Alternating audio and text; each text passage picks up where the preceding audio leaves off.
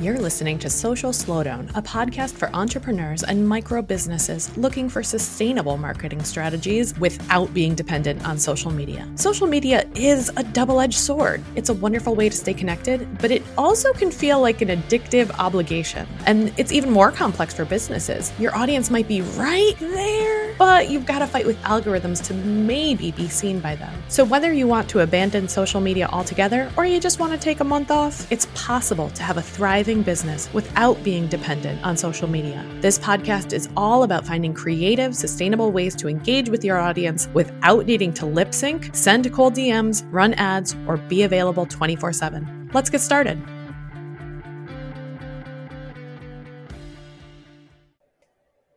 Hello, friends. It's a solo episode this week. I'm here. I'm your host, Meg Casebolt. And this week, I want to talk all about revenue and leads and traffic and how all of these different pieces fit together in our online marketing.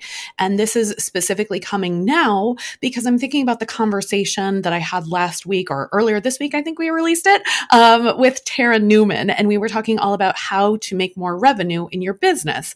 And then next week we'll be releasing an episode with Megan Flatt about personal outreach. And so I wanted to take a minute in between those two episodes so to explain some things about marketing that took me way too long to figure out about how all of these different pieces fit together and what are some metrics that people are really obsessed about that don't really matter. And there are three metrics in particular that I've found that don't really matter as much as we give credence to them. And those are your followers, your subscribers, and your traffic numbers. So let me kind of explain what I mean by that. For most of our businesses, and I'll tell you the exception in just a minute, but for most of our businesses, it doesn't actually matter how many followers or subscribers you have or how much traffic you get. The exceptions to this rule are people who sell sponsored content or they have paid ads on their site, like something from uh, like Google AdSense or Mediavine, uh, people who are monetized through YouTube, people who sell sponsors on their podcasts, um, people who sell traditionally public published books if you have a media kit that you have that you distribute in order to explain the reach of your platform, uh, then you may need to have some of these numbers. If your goal is influencing, then you may need these numbers. But for the rest of us, these don't really matter. So for businesses that sell services or products or software, these are vanity metrics. The number of followers or, or listeners or subscribers or the amount of traffic you get doesn't really matter. Now, the reason for this is that we have an audience that falls into four different levels of commitment. Um, I struggle with talking on a podcast because I wish that I could share a visual of this, which honestly is probably why I started a YouTube channel before I started a podcast because then I can actually show you stuff on my screen. So I will create some visuals that we'll put in the show notes to go with this. Uh, you can click through from your player or go to social slowdown slash 14 to see those. But since this is audio only, um, the, the levels that I'm about to describe to you, you can think of in a couple different ways, whatever works best for your brain. So um, some people like to think of this as a funnel with people trickling down. Uh, some people like to think of this as a target with the highest commitment at the center and then people kind of spreading out around you. Some people think of it like a pyramid uh, with the the highest level of commitment at the top. So the idea of this is whatever your visual is behind this, not all of these levels are creative equal. Now, the top level of commitment that your audience can give you is becoming a client or a customer. These are the people who give you money, right? That's the goal of our business is to make money, is to have incoming revenue. For the most part, almost all of your revenue comes from interactions with your clients and customers. So that's our top level, is the people who give us money. the second level, the second tier of commitment are leads or prospects. This is kind of the word that you hear about these people. These are people who have expressed an interest in giving you money, but they haven't done that yet. So for e commerce businesses, a lead would be somebody who has put things into their cart and then left. They've abandoned their cart. For service providers, these are people who have booked discovery calls or watched a webinar that you created For software companies, your leads are the people who have signed up for a free trial. Uh, these are people who have given you some attention. They have invested some of their time into your products. The third tier of commitment that people can make to your business in your marketing are your subscribers. These are people who have joined your email list or they've agreed to notifications about new podcast episodes, new YouTube videos. You have some sort of channel, like a Substack channel or a Medium, and they have subscribed to whatever it is that you are, whatever content you are creating. So, what this means is that you can contact them when it's convenient for you, and it will actually get to them. When I send an email, it lands in my subscribers' inboxes. If you're subscribed to this feed, then your podcast player will automatically download when I release a new episode. Now it's up to you whether you open my emails or, don't listen to my podcast, but it's there. It's waiting for you. And then the fourth tier, the bottom tier of commitment that your audience can have with you is to follow you, to be a follower. And what happens here is that you post something to a public channel, and then these people may or may not actually see it. It's not your followers' choice whether or not you show up in their feeds. Like with a podcast, I can go in and I can decide which to listen to. But with if somebody is following me on a channel, they don't decide whether or not to see me unless they go seek me out. It's the algorithm's choice about whether to sh- they are showing your content to your followers.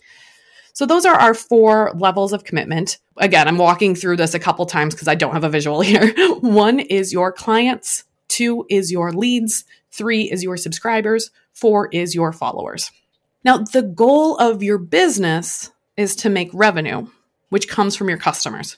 So, probably you have fewer customers or clients, whatever your terminology is here. You probably have fewer customers than anything else. Your audience is probably much larger than your customer base, but your customers are the ones that are closest to you. They're the highest level. They're if you can retain them and keep them on board, then you don't have to keep growing your audience the goal of your marketing, all of your marketing efforts, the goal is to move people from that follower and subscriber level, that level three and four, into becoming leads, into expressing some sort of desire to give you money in some way or work with you or try your software or book, you know, buy your product. And then your sales process goal is to turn those people from leads into clients. So marketing just gets people to express that they want to work with you. And then it's your sales job to turn those people who are interested into how do I actually get you to give me money? You do not need a million followers to make a sale. You don't need 10,000 people on your email list to make a sale. You don't need a certain number of podcast listeners or YouTube subscribers or LinkedIn connections or Instagram followers to make a sale. What you do need is connection. You need people to trust you. And often, and I found this in my own business, I've found this in many of my friends' businesses, clients' businesses, what we find is that the smaller the audience is, the easier it is to move people through that nurturing process of discovering you, of trusting you, of deciding to buy from you, because those people can get to know you better and you can respond to their individual concerns in a more personalized way.